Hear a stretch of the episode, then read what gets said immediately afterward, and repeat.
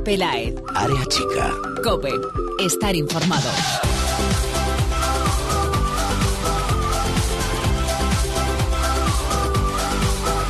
¿Qué tal? Muy buenas, bienvenidos una semana más al espacio en cope.es para todo el fútbol femenino. Bienvenidos a Área Chica.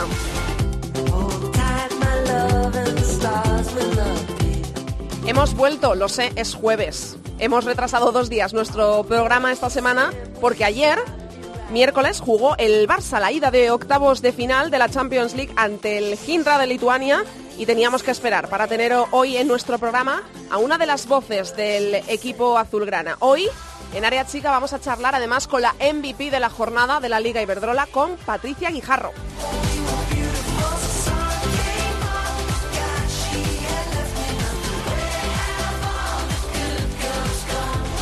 Vamos a charlar con ella y además se jugó la octava jornada, como digo, de la Liga Iberdrola y vamos a hablar con la segunda mejor jugadora según Futmundo, según el juego y en nuestra sección del comuniazo, el manager de la Liga Iberdrola, con Mireia Calderón estaremos con Estefanía Lima del Santa Teresa de Badajoz, que con sus dos goles consiguió la remontada ante el Sevilla y logró sumar los tres primeros puntos de la temporada para las extremeñas.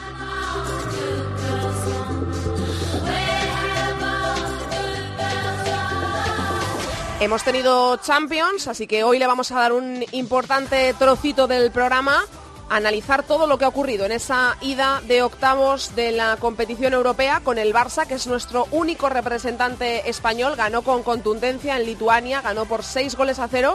Y hoy con nuestro Borja vamos a analizar todo lo que ha ocurrido fuera de nuestro país en el fútbol femenino. Vamos a arrancar ya, pero antes os recordamos nuestras redes sociales. Estamos en Twitter, somos arroba areachicacope y en facebook.com barra areachicacope. Ahí ya sabéis, leemos todos vuestros comentarios. A los mandos en la técnica está el gran Antonio Bravo. Vamos a empezar ya con los titulares y con Paula Llanza.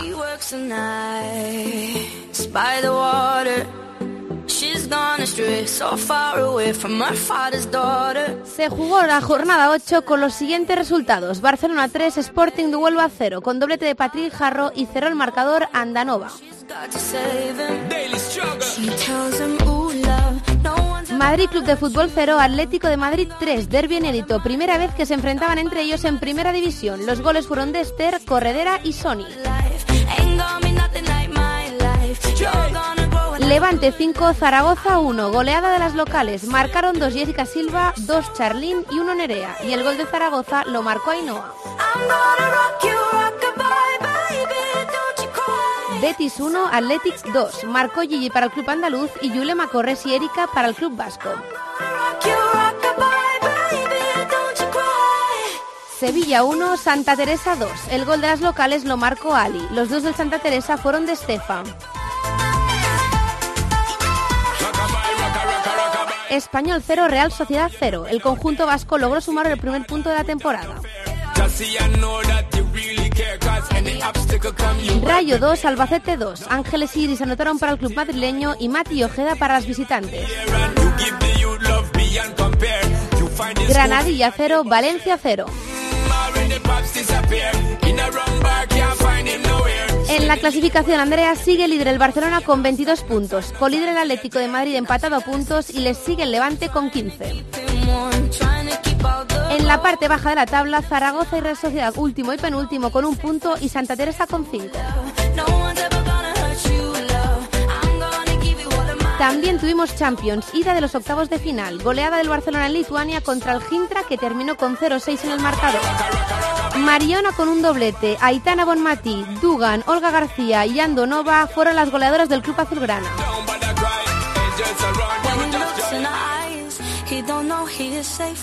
Vamos a escuchar a nuestra primera invitada de hoy.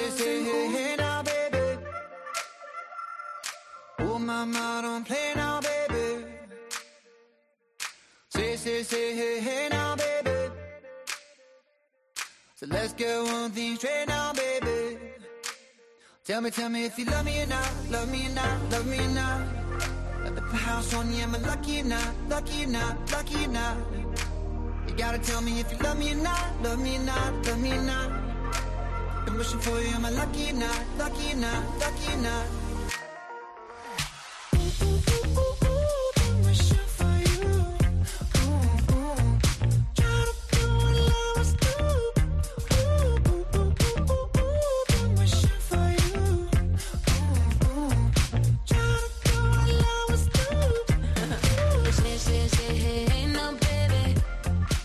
Esta semana Área Chica se ha pasado al jueves porque queríamos esperar a una cita especial que tenía el Fútbol Club Barcelona y era la cita con la ida de los octavos de final, que las ha jugado ante el Gintra y ha ganado y con solvencia por seis goles a cero y tengo al otro lado del teléfono a una jugadora eh, pues la verdad es que de bastante peso en el Fútbol Club Barcelona seguro que ella no me diría lo mismo pero es así me está escuchando Patrick Guijarro hola Patrick ¿cómo estás? Hola, buenas. Bueno, lo primero, enhorabuena por ese partidazo que acabáis de hacer, ¿eh? Muchas gracias.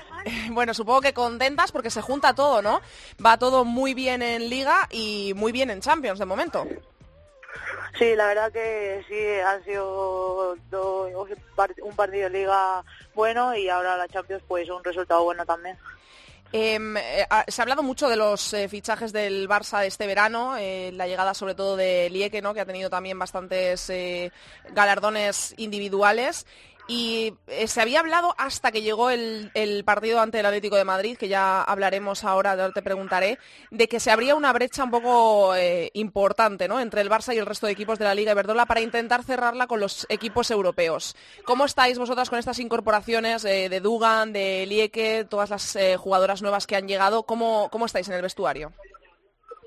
La verdad que, que muy bien, se están adaptando bastante bien, yo creo que, que ya están a gusto y bueno, el equipo está, está haciendo que, que intentar que, que ellas se sientan lo más cómodas posibles y yo creo que, que se han adaptado bastante bien con tan poco tiempo.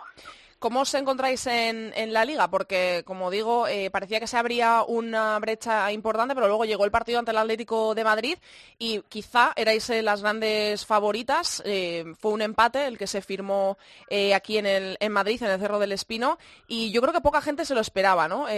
No sé si vosotras también dentro del vestuario había un clima, evidentemente dentro del respeto ¿no? al, al rival, de, lo que venía, pues que eso, que con vuestros fichajes se hablaba mucho de favoritismo, de que el Barça era esta temporada intratable. ¿Cómo vivisteis vosotros ese, ese empate también en el vestuario?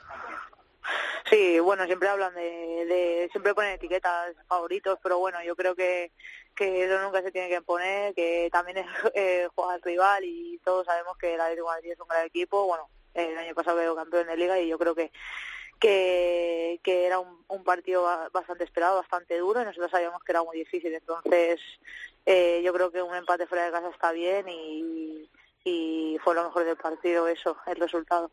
Lleváis dos años sin ganar la liga, el Barça lleva dos años sin proclamarse campeón de liga. ¿Hay ansiedad por esto o, simplemente vosotras eh, vais a lo vuestro, a ganar los partidos, a que todo eh, vaya como en teoría tiene que ir y no se piensa en el vestuario? se tiene que ganar la liga porque van dos años ya que el Barça con la plantilla que tiene no la gana. No, por supuesto eh, queremos ganarla, pero no estamos pensando eh, con ansiedad en, en un futuro, sino eh, partido a partido. Nosotras eh, vamos con calma, eh, vamos a hacer sobre todo eh, nuestro juego y, y, con eso yo creo que, que si lo hacemos bien eh, llegará el objetivo, pero de momento vamos a ir pa- partido a partido y lo que tenemos que hacer es salir con buenas sensaciones en cada uno de ellos. Y en la Champions ocurre lo mismo, porque el año pasado a las puertas, algo histórico, semifinales, con una plantilla que aparentemente era algo más corta que la de este año, porque como digo, se han fichado grandes eh, jugadoras de Europa y entonces eh, se tiende a pensar que el Barça ha recortado distancias en Europa. Eh, ¿Qué pasa con la Champions? De momento vais paso a paso, estamos en octavos aún, queda la vuelta, está prácticamente hecho, salvo catástrofe que, que no va a ocurrir. Pero, ¿qué pasa con la Champions? ¿Se, espera llegar a ese pasito, dar ese pasito más que el año pasado y es llegar a la final? Bueno, ya sabemos que en Champions siempre intentamos llevarlo más lejos. eh, ya el año pasado eh, hicimos historia, pero bueno, este año no, no tampoco tenemos que empezar más allá. eh, sabemos que es difícil, pero bueno, los equipos de Europa, como en España, eh, van creciendo, entonces es, es bastante difícil también, al igual que crecemos nosotras, crecen ellos. Entonces eh, es igual de difícil que otros años. Nosotros tenemos que ir a lo nuestro, tenemos que seguir pues eh, como, como en 16 algo y como estamos haciendo ahora y ahora en la vuelta allí en el mini pues pues dar otra vez el, el partido que hemos dado y el juego y salir con, con las sensaciones que hemos salido en este partido. ¿Qué tal estás tú en el Barça, Patri, individualmente? Porque eh, eh, llegaste al club en 2015, eh, proveniente del Collerense, y se, da la sensación de que además con lo joven que eres, con la jugadora joven que eres, parece que eres una de las jugadoras más afianzadas en la, plantilla, ¿no? Que más cuenta, con la que más cuenta el entrenador, incluido ha habido un cambio de, entrenador, pero se te ve a gusto y como que has encontrado tu sitio, ¿no? En el Barça. No sé, cómo lo sientes tú esto. No, la verdad que me siento muy a gusto, pero no solo este año, la verdad que desde el primer momento eh, tanto staff como compañeras me han hecho estar muy a gusto aquí y, bueno, yo creo que por fin mi forma de jugar eh, me adapto bien aquí al club, a, su, a su estilo de juego y me siento bastante bien y muy cómoda. Y en España imagino que también, ¿no? La misma felicidad, porque eh, acabas de proclamarte campeona con la selección, va todo muy bien ahora también para la clasificación. Imagino que todo sobre ruedas, no puedes pedir más, Barça y selección. No, la verdad que ahora mismo es súper bien, eh, lo dejaría así tal cual como estaba siempre y bueno, ahí seguiremos, es cuestión de trabajar y seguir trabajando. Pues muchísimas gracias, Patri, por habernos atendido, por estar en área chica hoy. Eh, toda la suerte del mundo para la vuelta de, octavos de la Champions y también para la Liga. Ya espero ir hablando con alguien más, con alguna de tus compañeras o, contigo. Encantada siempre de que haya una jugadora del Barça en área chica. Muchas gracias a vosotros. Un besazo, hasta luego. Hasta luego, gracias. Andrea Pelaez. Área chica. Cope estar informado. Cause you knew that I knew that I knew that I'd call you up. You've been going around, going around, going around every party in LA. Cause you knew that I knew that I knew that I'd be at one. Oh, I know that dress is karma, perfume regret. You got me thinking about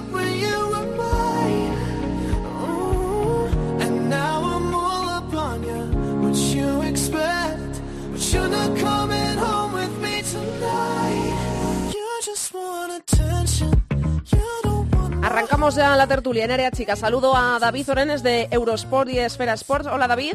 Hola, ¿qué tal? Y también a Sergio Sande, colaborador de AG Deportes. Hola Sergio.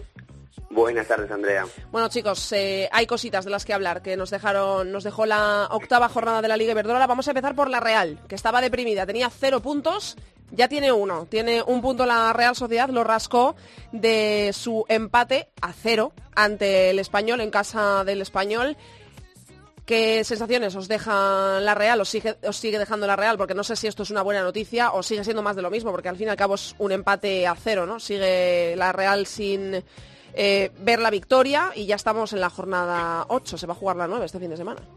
Bueno, yo, yo creo que, que, bueno, dentro de lo negativo que ha sido sumar siete derrotas consecutivas, el hecho de por fin empezar a sumar y que los rivales que tiene ahora mismo por, por el descenso, porque ahora mismo la Real Sociedad, a pesar del equipo que tiene, lucha por el descenso, pues eh, no tienen tanta distancia. Entonces, el Zaragoza, por ejemplo, tiene los mismos puntos que la Real, Santa Teresa solo está a cuatro puntos.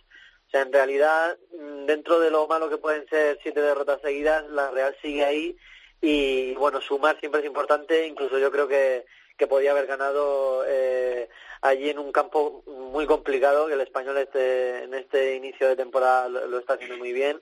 Y, y, bueno, yo creo que, que en cuanto a sensaciones, la Real, que no que no estaba quizá mostrando todo su juego, pero quizá tampoco merece esas siete derrotas seguidas, eh, sí que está demostrando que, bueno que puede salir del pozo poco a poco. Bueno, yo creo que sobre todo, eh, más que por los puntos, porque al final es un punto, como decís, y no le va a sacar de, los problemas, es la, perdón, es la confianza, ¿no? Porque hablábamos la semana la semana pasada y que y decíamos que es que al final cuando juegas después de haber perdido siete partidos, pues no juegas con la misma convicción y la misma confianza. Entonces, bueno, yo creo que le va a venir bien el punto para ver si dentro de una o dos jornadas consigue esos tres que le, que le, bueno, que le lleven a coger casi a Santa Teresa y pelear de verdad por salir de los puestos de descenso. También tenemos que hablar del Santa Teresa. Está, em, es tercero, empezando por la cola en la Liga Iberdrola. Tiene cuatro puntos de diferencia con la Real y el Zaragoza. No son puntos suficientes, está claro, es muy pronto.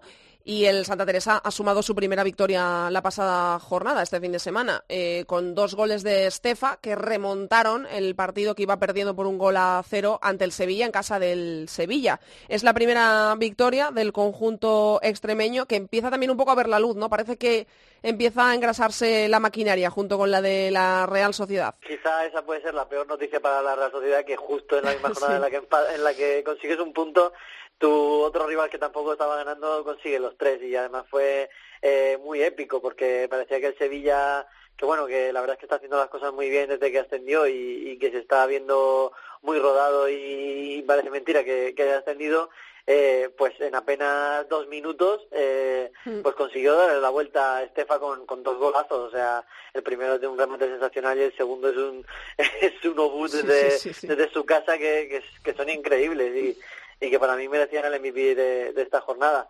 Entonces, bueno, yo creo que, que es importantísimo ganarle al Sevilla, conseguir esa, esos tres puntos, sobre todo para ganar confianza, para coger aire y, y sobre todo en, un, en una jornada en la que la Real ya empieza a asomar la cabeza y, y era importante sumar. Hombre, está claro que los puntos para el Santa Teresa son fundamentales, ¿no? Ganar y encima fuera de casa es fundamental.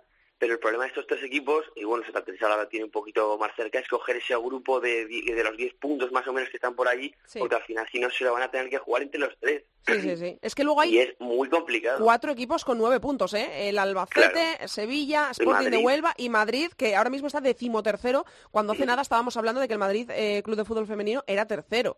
Era un arranque, bueno, quizá ahora estamos viendo un poco más no la, la realidad, ¿no? Ya se va colocando la, la, tabla a medida que pasan las jornadas. Al principio era pues un arranque espectacular del Madrid Club de Fútbol Femenino, no hay que quitarle mérito, pero luego se ha enfrentado eh, en el derby al Atlético de Madrid, se ha medido, bueno, pues eh, cada vez a, rivales de mayor entidad.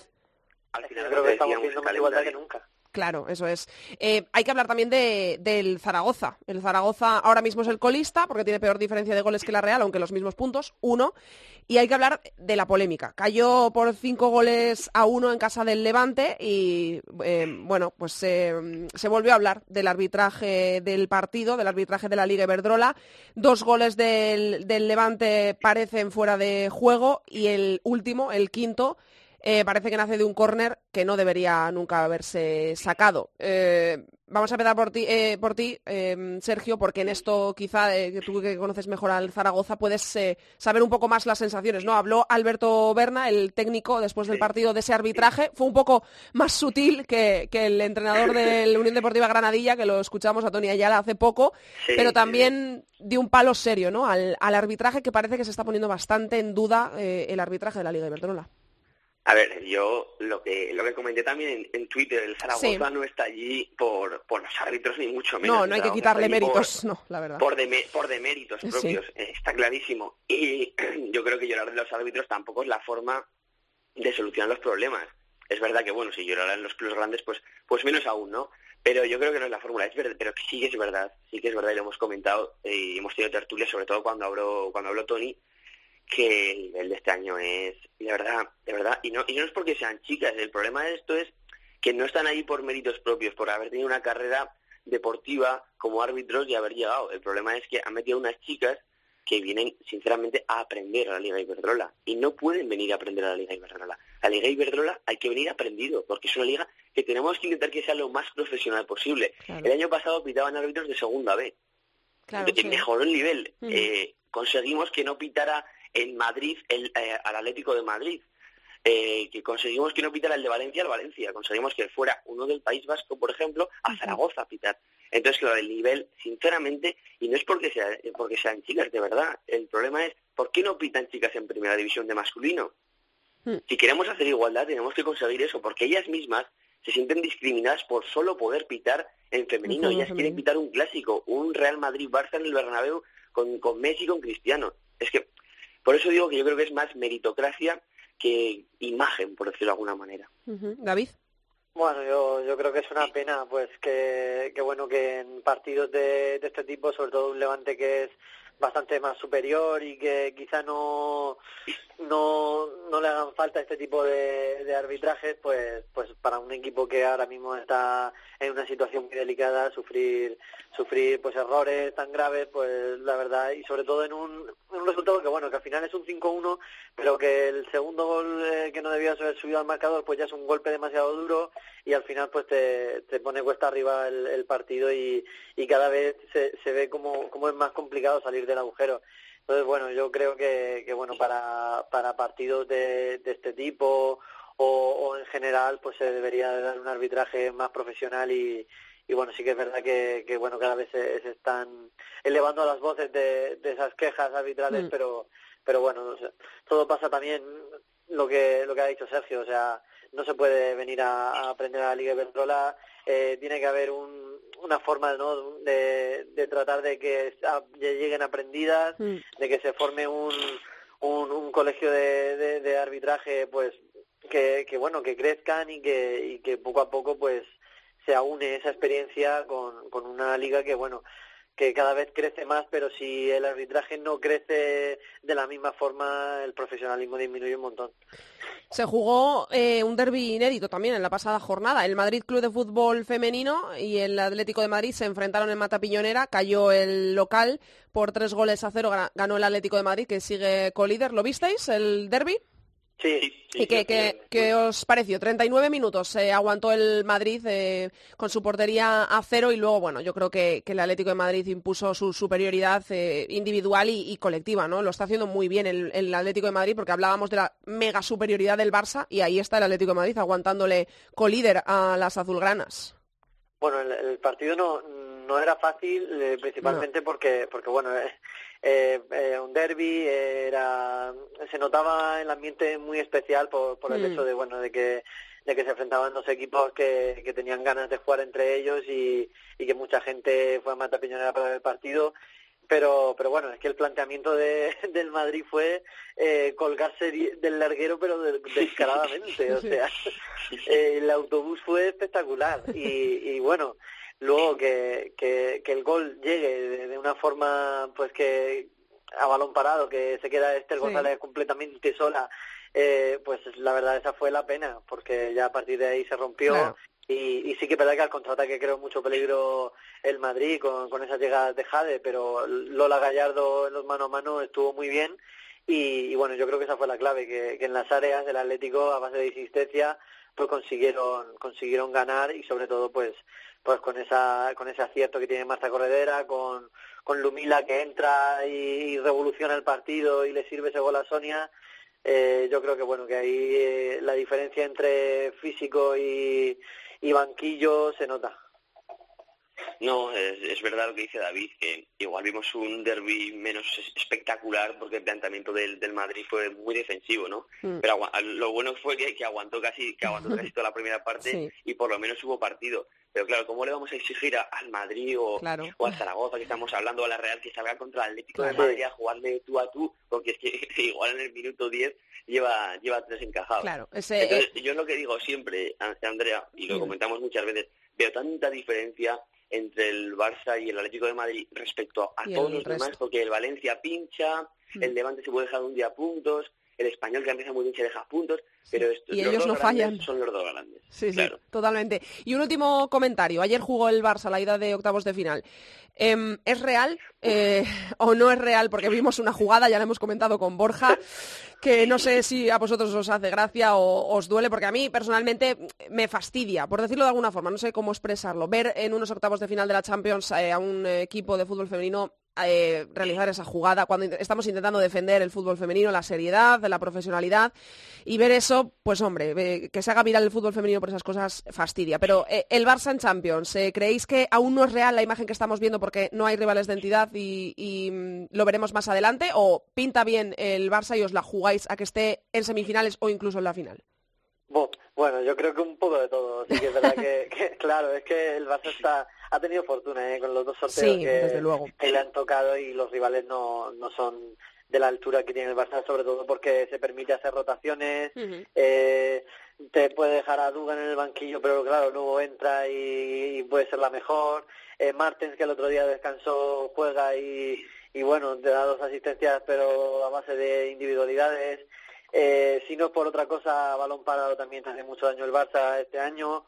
Eh, y luego, sobre todo, la cantera, o sea, más allá de los fichajes que está haciendo el Barça, eh, bueno, contar con Aitana que juegue y te marque el primer gol, que Mariona sea la líder y haga un doblete, que luego Patria, además del partidazo que hizo el otro día en Liga, eh, también sea el eje centro del campo del Barça. Mm. En realidad, pues todo suma. Yo creo que, que ahora mismo el Barça, independientemente de los rivales que tienen Champions, eh, es el, equipo más compensado, yo creo que ha tenido en su historia. Entonces, yo creo que eso hace mucho porque te permite hacer rotaciones y, y bueno, y eso es un problema también para el Atlético que a la hora de, de, de luchar por ese título de liga, pues aunque tenga dos competiciones y el Atlético solo uno, solo una, pues el Barça puede rotar, puede eh, jugar a su antojo las dos competiciones y, en ese sentido, bueno, hay que medir eh, contra un rival de más nivel, porque sí que es verdad que en, que en el enfrentamiento entre Barça y Atlético se vio mucha más igualdad, pero, pero pinta, pinta muy bien el Barça. No, lo explica muy bien, lo explica muy bien David, ¿no? Eh, mm. Cómo fue el partido y, cómo está el Barça. Pero si queremos ver o queremos comparar algo o con quién comparamos al Barça para ver a dónde puede llegar, yo creo que hay que compararlo con el mismo Barça del año pasado. Estuvo en semifinales, ¿no? Y le puso un poco, y, estuvo a punto de pasar a la final. Es verdad que, que, bueno, al final los equipos franceses tienen una capacidad y unos recursos y una calidad que, que va a ser como complicado, ¿no? Competir contra ellos, porque al final son la élite del fútbol europeo. Hay muchas ganas de, verlos con la francesa. Claro, claro, claro, claro, claro, claro, esa es la Champions que queremos ver, ¿no? Estará en cuartos de final o semifinales probablemente. Pues, Pero yo si la tuviera que jugar diría que este Barça es mejor que el del año pasado, sin ninguna duda, por capacidad de plantilla, por calidad individual, por the best, por todo lo que queramos. Y yo, sinceramente, yo no sé si va a ganar la Champions el Barça, pero que es uno de los candidatos y yo no tengo ninguna duda. Pues ojalá, ojalá veamos al Barça lo más lejos posible en Europa y sigamos viendo esa lucha entre las azulgranas y las eh, jugadoras del Atlético de Madrid, que es bonito tener esa tensión en la liga. Muchísimas gracias, chicos, por haber estado en la tertulia de Área Chica esta semana. Antes, Dime. Antes, si me permites el claro. hemos tenido el derby pues esta semana tenemos el primer clásico, el primero a Madrid. Ah, sí, es verdad, cierto, cierto, el primer clásico. Lo que pasa es que como hay, como hay que subrayar tanto que el Madrid Club de Fútbol Femenino no tiene nada que ver con el Real Madrid, pues no he usado el término, pero es verdad. Este fin de semana se enfrenta el Barça al Madrid Club de Fútbol Femenino. Vamos a ver qué es lo que pasa. Oye, igual da la campanada del Madrid, ya lo veremos. Gracias chicos, un besazo para los dos. Un placer, un abrazo. Chao. Andrea Pelae. Área chica. Cope. Estar informado.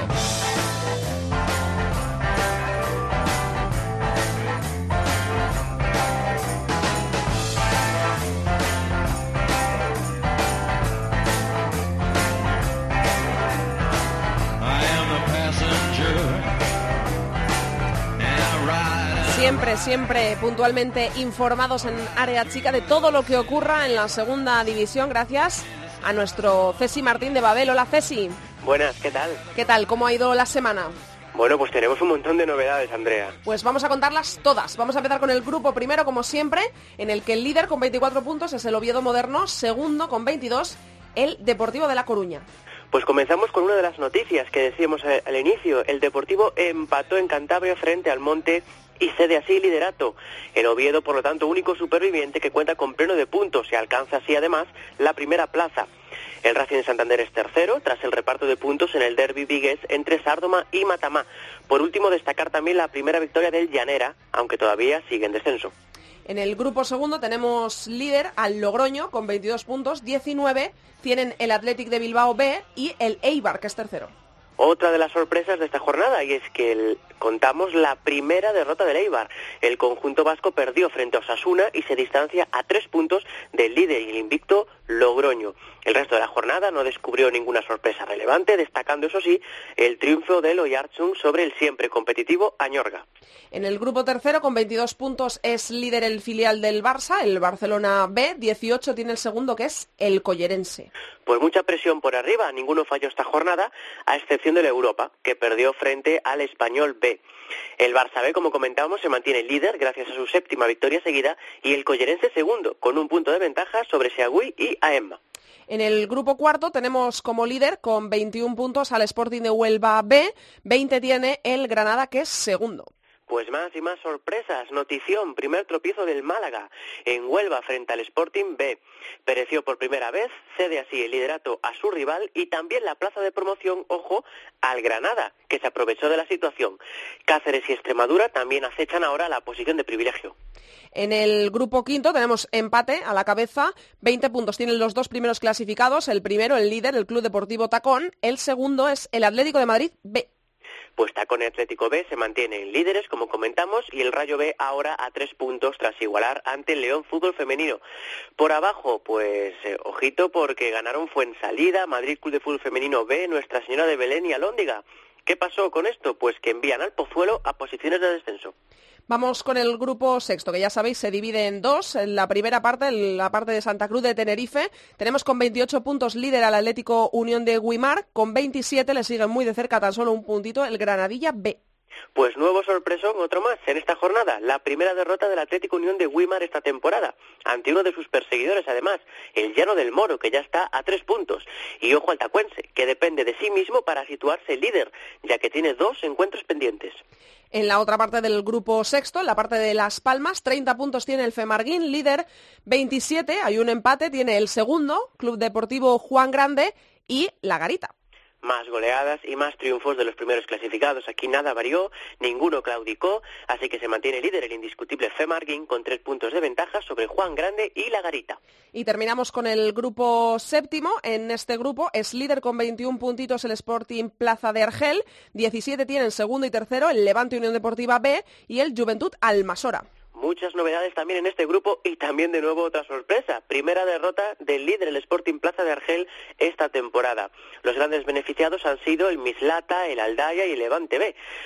Pero no así el Juventud Almasura, Almasora ni el Valencia B se aprovecharon de esta situación, ya que igualaron ante la Solana y cayeron las valencianistas ante el Maritim. Que ojito, sale del descenso. El derby murciano, por último, se lo llevó una lama que sigue en racha. Emocionantísima, como siempre, la segunda división, a la que seguimos muy de cerca con toda la información que nos trae cada semana Ceci Martín de Babel. Un besazo. Un abrazo para todos. Hasta la semana que viene. Chao. Nos vamos ahora por Europa con el fútbol internacional y con Borja. Andrea Pelaez. Área chica. Cope. Estar informado. You know I'm back, like I never left. I never left. Another sprint, another step. Another step. Another day, another breath. Another breath. Been chasing dreams, but I never slept. I never slept. I got a new attitude and a lease on life is a piece of mind. Seeking a find I can sleep when I die. Want a piece of the pie, got the keys to the ride and shit. I'm straight. I'm on my way. Es bonito hacer área chica un jueves porque ya hemos vivido toda la jornada, toda la ida de octavos de final de la Champions League y así con nuestro compañero Borja Rodríguez de FoodFem Internacional no tenemos que hacer previas, sino que analizamos todo lo que hemos visto, todo lo que ha sucedido y todas las reacciones. Hola Borja. Hola, ¿qué tal Andrea? ¿Estás de acuerdo, no? Que mola, ¿no? Hacerlo a posteriori también para que nos puedas hablar de todo lo que hemos visto, que tú lo has visto todo y así pones al día a nuestros oyentes. Sí, casi todo, vaya tarde de ayer. sí, sí. Ayer tuvimos seis encuentros de la ida y por lo que te leí ayer fueron por el guion previsto, ¿no? Eh, pero quiero que nos cuentes cómo viste los partidos, si alguno te llamó la atención más que otro o si hubo alguna sorpresa. Bueno, pues eh, pude ver al menos mm, cinco de los seis partidos más o menos completos. El del, el del Lyon no, porque era muy, muy, muy temprano en Caffigur. Y nada, pues bueno, poca sorpresa, ¿no? Yo quizás creía que el Chelsea-Rosengal, que fue el partido que cerró la jornada, que el equipo sueco iba a competir un poco mejor, ¿no? La sensación fue que, el Chelsea jugaba en una, en una liga diferente al Rosengal. ganó el, el Chelsea. Sí, ganó 3-0, un partido que Cecira Musovic, que algunos la conocerán porque fue verduga un poco ah, de la selección española sub-19 hace, un, hace unos años en un europeo, pues la verdad es que yo creo que el Chelsea pues se comió literalmente al Rosengar y yo pues mira, que sí que es verdad que venía mal el, equipo sueco, pero creía que las de Levenstad pues eh, competirían un poco mejor en Londres. Y el resto de partidos pues eh, sorprende quizás que, o entre comillas sorprende que el Linköping no pudiera ganar al Sparta Praga, pero bueno, viendo cómo estaba el campo, un empate a uno tampoco es malo para las suecas y en el resto de partidos pues victorias muy fáciles, salvo el Brescia Montpellier, pero bueno, ese era un partido trampa que porque las francesas, el equipo de Virginia Torrecilla no está muy bien ahora mismo. Eso te iba a preguntar, que, si te había sorprendido ese 2-3, eh, ganó el Montpellier, pero por la mínima. No, no me sorprendía porque, mira, yo pienso que el Montpellier es un equipo que mm, en determinado contexto, un equipo que le domine y ya puedan salir a la contra puede ganar a cualquiera. Pero no es el equipo del año pasado, da la sensación de que no están tan bien, de que mm, el otro día contra el PSG, ¿no? Que aquel partido en el que metió Irene Paredes y dio dos asistencias a Jennifer Hermoso, ah, la verdad es que estuvieron muy mal, no, no tenían nada que hacer, ¿no? Y en el otro partido que les había visto contra el París FC, pues ah, la misma sensación de que tienen pegada, pero les falta mucho, ¿no? Y, y bueno, ya les costó eliminar al Brescia Perm, que, que, es un equipo que no les tenía que haber puesto ningún tipo de oposición, y el Brescia, pues que es un equipo también inferior, bueno, me sorprendió que les, les la cara. Hoy juegan a las seis y media el City, el Manchester City ante el LSK y el Slavia de Praga. Eh, a las seis y media, a las ocho. ¿Aquí qué te esperas? Pues ah, el LSK entiendo que competirá, digamos, medianamente bien, pero en algún momento el Manchester City se impondrá y el Stierna de Slavia, pues el partido, la eliminatoria más igualada porque Uh, Slavia es verdad que está acostumbrado ya a llegar hasta, a esta ronda, a estar en Champions y competir. Y el Pedestiana es un equipo islandés, el viaje siempre es un poco, digamos, coñazo y, bueno, supongo que hará frío, estará jugando, entiendo que en césped eh, artificial, así que bueno, les puede ser complicado. Ganaron el Lyon eh, ayer, como dices, y el Wolfsburgo. El Lyon ganó por siete goles a cero al Cazigurt y el Wolfsburgo a la Fiore por cuatro tantos a cero. ¿Siguen siendo para ti los máximos favoritos? Sí, bueno, la Champions sigue siendo una competición en la que ellos dos son los dos equipos ahora mismo los dos mejores clubes del mundo. Y bueno, y lo único que cambia es que el año pasado, los tres últimos años, estaba el PSG que les podía eliminar a, uno o a otro, este año está el Chelsea. Es lo único que cambia, pero bueno, son los máximos favoritos y de momento el Lyon parece que, está jugando un poco a medirse porque tiene un nuevo entrenador, están probando muchas cosas y el Wolfsburgo pues eh, simplemente tiene unas pequeñas crisis en la definición que, si ven los partidos ves que tienen muchísimas ocasiones pero que fallan muchísimo también. Y nada pues eh, ahora mismo 99% de posibilidades de que se lo lleve uno u otro.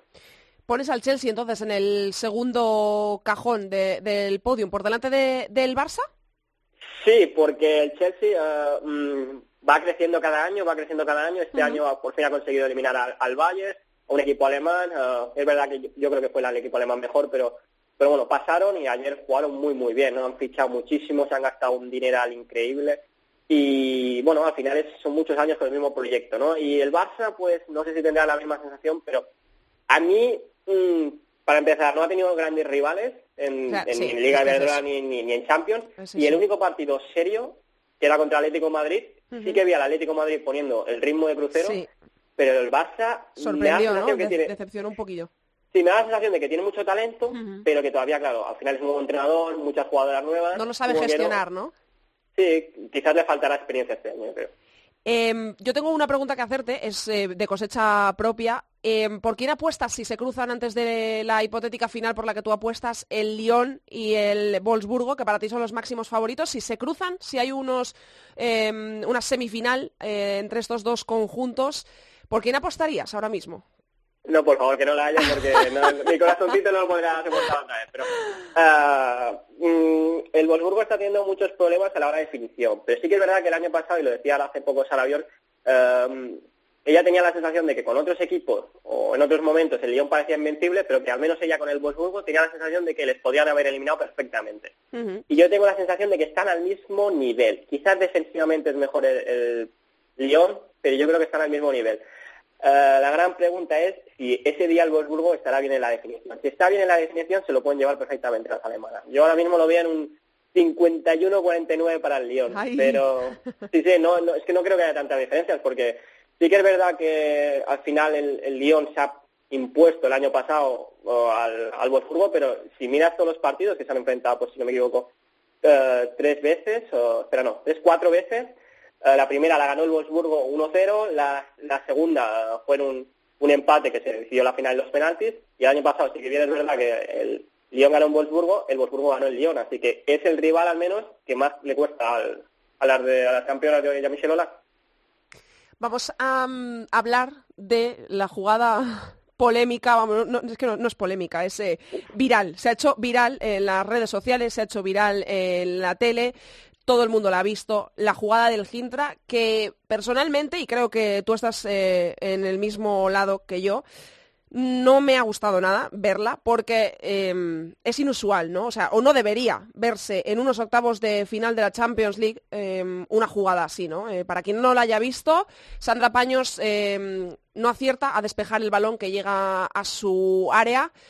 Se quedan tres jugadoras del Gintra solas dentro del área. Las tres tienen que meter en la misma portería y se tropiezan una con otra y la tercera no acierta a meter el balón en la portería, también se cae y al final llega la defensa del Barça y despeja ese balón. Esto vuelve a abrir el debate otra vez. Sí, el debate la La Champions necesita cambiar. Eh, eh, hay equipos. Este equipo tiene un nivel para que lo hayamos visto en, octavos y que antes haya caído equipos como el Atlético de Madrid, eh, el Bayern no sé, el debate otra ah. vez. Yo quiero que me des tu opinión, que eres al ah. fin y al cabo el que más sabe de esto. Bueno, a ver, lo primero es que cuando yo vi la jugada estaba merendando y me quedé, la verdad. Al, principio te ríes, te ríes, ¿no? Luego dices, con perdón, vaya tropa, ¿no? y, luego pues estás pensando y dices, guau, es que el Atlético Madrid se ha quedado fuera o el Bayern y, tenemos este equipo que no solo fue esa jugada, es que realmente... No, mm, era como si el Barça hubiera jugado prácticamente eh, ante nadie. Sí, bueno, es que metió a Bonmatí, metió a Patrick Harrow, es decir, no jugaba Melanie Serrano, estaba Jen Magiri, en teoría jugadoras de la segunda fila del Barça. Y bueno, pues en octavos de final de la Champions te vas a Lituania y sales así y ni siquiera metes el, una quinta marcha y, marcas seis goles. Y, bueno, un poco un desastre, ¿no? y sí, se abre el debate de la competitividad de la Champions. Pues es que es, así, ¿no? Pues al final es un debate que, que no, no, llega a ningún sitio porque la UEFA no va a reestructurar nada porque no está muy por la labor, ¿no? Pero desde que, desde que es UEFA Women's Champions League, desde el 2009-2010, la final en Getafe, la verdad es que lo poco que han cambiado ha sido eh, proteger un poco los sorteos para que los cabezas de serie no se enfrenten hasta ellos entre cuartos, pero bueno, al final si, si el Atlético de Madrid no es cabeza de serie no soluciona nada, y dar más plazas a, equipos de ligas inferiores, con lo que a los equipos que siempre han sido buenos van a seguir dominando y los equipos inferiores pues van a llegar más lejos, pero va a haber la misma disparidad, ¿no? Fútbol femenino, pues digamos que sí que es verdad que va evolucionando, pero bueno, que no podemos tener 7-0, 6-0 o 5-0. Y el Wolfsburgo, pues, claro, es, que, metió igual. Claro, es que le quita pues eh, mucho espectáculo, ¿no? Y a los que intentamos defender el fútbol femenino, pues luego... Sí, el problema es esto, porque al final tú intentas defender, pero al final lo que se hace viral del fútbol femenino pues son las cantadas en la Eurocopa, este tipo de de, fallos y, no es bueno porque para, para todo el fútbol femenino no es bueno porque al final eh, da la sensación de amateurismo tanto triste. Sí.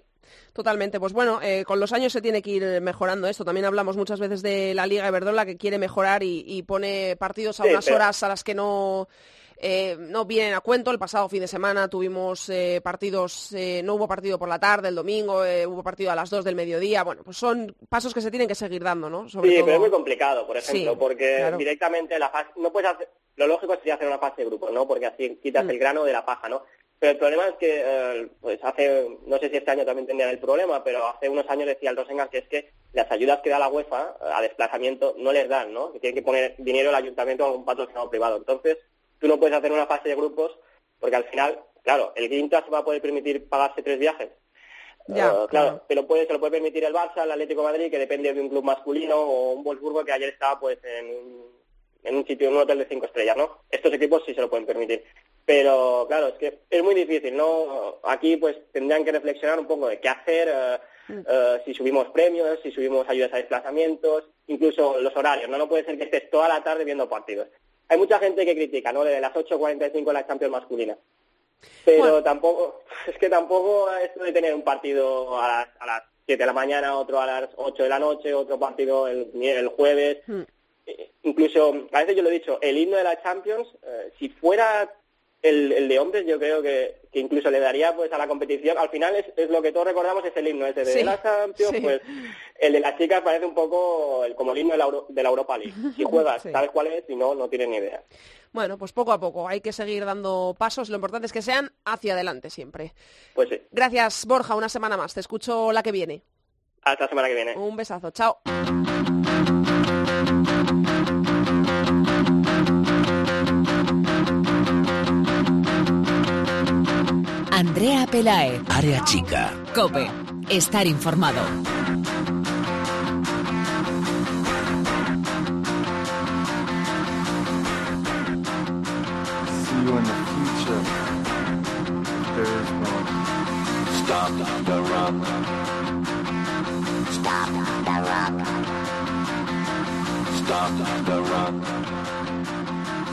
Stop the run. Stop the run. Stop the run. Can't stop the run. Can't stop the run.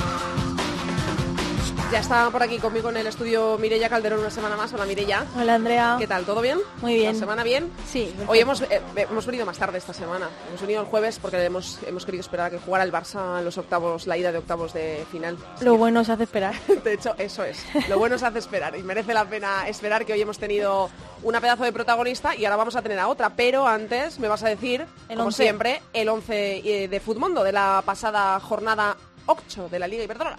En la portería está Elena, del To- Elena de Toro, del Albacete, con 10 puntos. En la defensa, Ejangue, del Santa Teresa, con 7. Marta Torrejón, del Barça, con 8 puntos. Y Marta Carro, del Valencia, con los mismos. En el medio campo están Mati del Albacete, con 11 puntos, los mismos que Ari del Sevilla. También están Jessica Silva, del Levante, con 15. Y la MVP de la jornada, Patri Guijarro, del Barça, con 20 puntazos, que has hablado antes. Y por último, en la delantera están Sony del Atlético de Madrid con 11 puntos, Charlín del Levante con 15 y la segunda mejor puntuada de la jornada, Estefa del Santa Teresa con 17. Hemos tenido a Patrick Guijarro en este programa, en área chica, después de jugar esa ida de octavos de final de la Champions ante el Gintra. Eh, ganaron contundentemente por seis goles a cero. Era la MVP de la jornada, la hemos tenido ya en área chica, así que ahora vamos a tener a la segunda mejor jugadora de la jornada, según Futmundo, que luego habrá muchas opiniones diversas por ahí, que es Estefa del Santa Teresa. Hola, Estefanía. Hola, buenas tardes. ¿Qué tal? ¿Cómo estás? Muy contenta. Contenta supongo porque eh, no habrá mayor satisfacción que, que llegue la primera victoria de tu equipo eh, y que llegue con una remontada y además que esa remontada la protagonices tú porque los dos goles del Santa Teresa ante el Sevilla el pasado fin de semana en casa del Sevilla fueron tuyos, ¿no? Supongo que, que- que no hay mayor- mejor guion, ¿no? Para una jugadora. Sí, yo creo que salió un domingo perfecto por eso, por cambiar un poco la dinámica negativa que llevaba el equipo y conseguir los tres puntos en un campo muy difícil como era el de Sevilla. ¿Y mm, qué, qué es lo que te hace quedarte año tras año en el, en el Santa? Porque claro, una jugadora como tú, que, que es la que más destaca de su equipo, tiene que tener ofertas todas las temporadas. Yo creo que lo más importante es estar a gusto en un sitio y para mí esa Teresa es como mi segunda familia y aparte de todo que aquí puedo disfrutar de lo más importante que tengo, que es mi familia, la tengo cerca y, y jugar en mi ciudad que creo que no lo he hecho durante estos años atrás.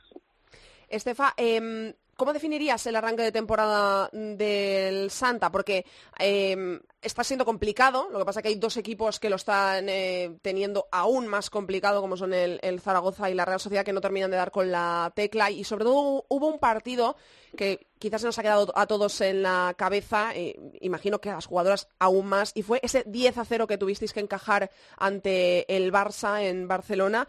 Eh, ¿Dolió mucho esa, esa goleada? ¿Cómo se queda el equipo tras un partido así? Hombre, yo creo que hemos tenido un inicio de liga bastante complicado contra, yo creo que los cinco o seis mejores equipos de, de la competición y sí que es verdad que el equipo no ha arrancado como debería de haber arrancado y después encima llegó esa derrota por 10 goles a cero contra el Barcelona que yo creo que fue un punto de inflexión de decir que había que levantarse porque no podía volver a pasar nada parecido fuese quien fuese el equipo rival. Y después de este arranque, eh, ¿cuál, ¿cuál crees tú que, que es el objetivo del equipo, tanto del equipo este año como, como tuyo propio? Yo creo que en general lo que tenemos que centrarnos ahora primordialmente es en intentar conseguir los puntos posibles para, para tener la salvación, que yo creo que este año la liga está siendo muy igualada y a partir de ahí ya seguir creciendo, pero nos tenemos que centrar en que hay que conseguir los puntos para la salvación, lo primero como un objetivo primordial. Y personalmente, pues ojalá y que siga metiendo goles y sirvan para sumar puntos para el equipo. Ahora mismo sois decimocuartas de 16 equipos que hay en la Liga Iberdrola. Eh, hay una diferencia de cuatro puntos respecto a la Real Sociedad y al Zaragoza, que tienen tan solo un punto. La Real lo ha conseguido en esta misma jornada con rascando un empate. Eh, a la Real se le puede esperar más arriba. Entonces, no sé, yo te quiero preguntar si da miedo el descenso de verdad. Es decir, eh, parece que hay diferencia, porque aunque vosotros llevéis eh, cinco puntos, que haya solo una brecha de, cuatro, que es un partido y, un empate, em, yo no sé si da miedo porque veis ahí a la Real, que es un poco inusual, ¿no? Verla en ese puesto. ¿Hay de verdad miedo ahora mismo? Es muy pronto, pero ¿hay respeto al, descenso en el vestuario del Santa? Yo creo que tanto en el vestuario de Santa Teresa como en cualquier vestuario de los cinco o seis equipos hacia abajo tiene que haber respeto porque yo creo que la liga va a estar muy igualada. Y es eso, que la Real es inusual que esté ahí abajo, pero yo creo que jornada tras jornada va a ser inusual ver a cualquier equipo ahí abajo, no hay un, un equipo claro que diga va a descender, no, yo creo que va a ser muy difícil este año los últimos puestos de copa y a partir de ahí los, equipos que estén en descenso yo creo que nadie podría vaticinarlo ahora mismo. El próximo partido, la próxima jornada es ante el, ante el español, es quinto. Está haciendo de momento muy buen arranque de temporada el conjunto catalán. Mm, ¿Qué podéis esperar de este partido? Porque tú llegas después de un partidazo de dos goles, que eso supongo siempre a una jugadora eh, es para ella un chute de, adrenalina, de motivación. Eh, yo no sé si esto te pilla en tu mejor momento, volvéis a, jugar en casa ante vuestra afición. ¿Cómo llega especialmente Estefa al, partido ante el español? Hombre, yo creo que siempre es bueno meter goles porque te llena de confianza, pero no es como llegue yo, lo importante es cómo llegue el equipo y creo que ha sido bastante importante que este domingo haya ganado y, y haya chutado un poquito de moral, que creo que el vestuario lo necesitaba y nada, a pensar que, los rivales que vengan al vivero tienen que pasar un más y los puntos se tienen que quedar en Badajoz. Y ahora ya, para acabar, eh, centrándonos más en Futmundo, eh, ¿qué te parece el avance en estos últimos años del fútbol femenino? Como por ejemplo con aplicaciones eh, como Futmundo.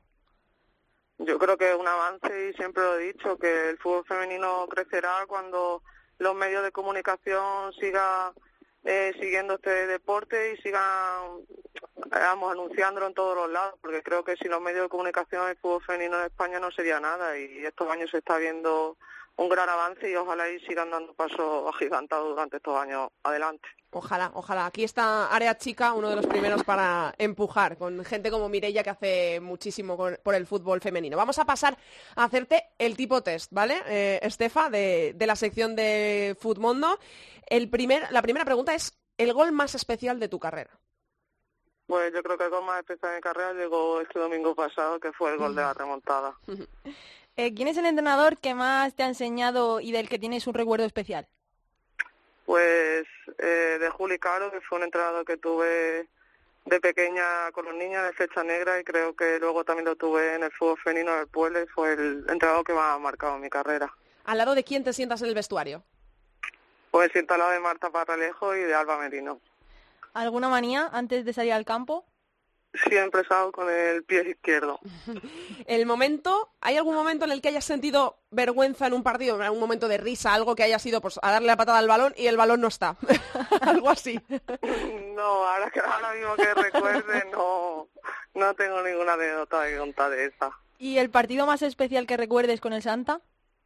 El último partido contra el Plaza G, que creo que fue el ascenso de el primer equipo para mí ha sido el momento más especial en Santa Teresa. Bien elegido.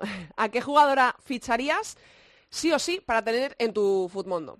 Porque me consta que jugáis dentro del vestuario, ¿no? Sí, Pues yo ficharía a Charlene.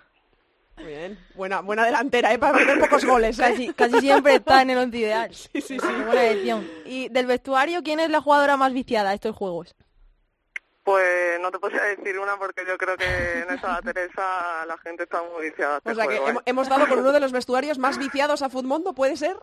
porque pues las, las, jugadoras que hemos ido metiendo, pues, pues no, no juega nadie, o bueno, hay un par de jugadoras y tú nos estás reconociendo aquí que, que hay, hay vicio por Futmundo en el vestuario del Santa. Sí, pero doy por hecho que en esa Teresa hay vicio por Futmundo. ¿Cuál es tu sueño deportivo? Eh, has cumplido mucho porque estás jugando en primera división, también has ido a la selección española. Eh, ¿Tienes algún sueño deportivo? Si tuviera que, elegir un sueño deportivo sería volver a vestir la camiseta de la española. Bien, pues eh, vas por buen camino, ¿eh, Estefa? Y partidos como, como el del pasado fin de semana seguro que, los ve Jorge Vilda y tiene que, le pondrás las cosas muy complicadas. Para terminar, ¿alguna cita, frase, eh, película con la que te identifiques? Eh, madre mía, ahora me pilla, pues yo creo que ahora mismo no sabía qué decirte, verdad. Es complicado, eh. Mire, ya va a pillar con este, con este tipo de test. Para pensar. Piénsatela, que seguro que pasarás por área chica en otro momento, Estefa, que seguro que, tendremos que hablar de muchos más goles tuyos, ojalá de una concentración otra vez con la selección española y del Santa eh, salvándose eh, del descenso. Muchísimas gracias por haber estado hoy en área chica, te lo agradecemos muchísimo y nada, suerte, toda la suerte del mundo para lo que resta de temporada. Muchísimas gracias a vosotras. Un beso, grande, Estefa. Un beso, chao. Bueno, gracias, eh, Mireya, una vez más por habernos traído a una pedazo de jugadora. Esta vez no era la MVP porque te la he robado yo, o sea, todo ha quedado en casa, pero nos has traído a la segunda mejor jugadora que, como digo, es para Futmundo, que habrá muchas opiniones por esa remontada, por ese golazo. Marcó dos, pero uno de ellos fue un golazo de Estefa, jugadora del Santa Teresa. Así que la semana que viene te escucho con más fútbol femenino por aquí. Hasta la semana que viene, Andrea. Un besito. Nosotros echamos el cierre.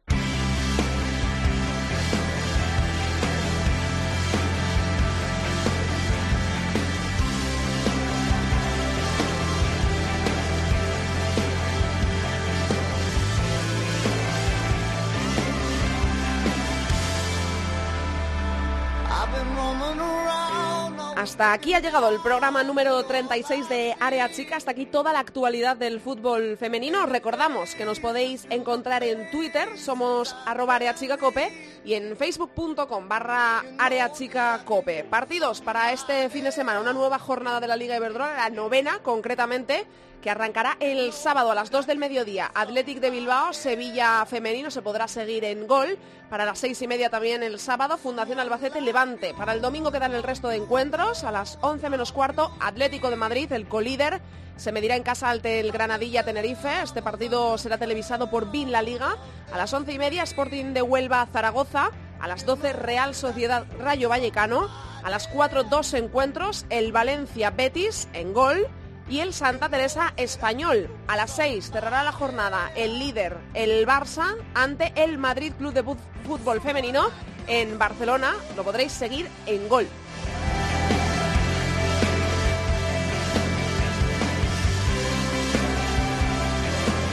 Nosotros os esperamos aquí la semana que viene en cope.es. Otro área chica. Pasamos lista, no nos faltéis, ya lo sabéis. Mucho fútbol femenino para todos. Adiós. Andrea Pelae. Área chica. Cope. Estar informado.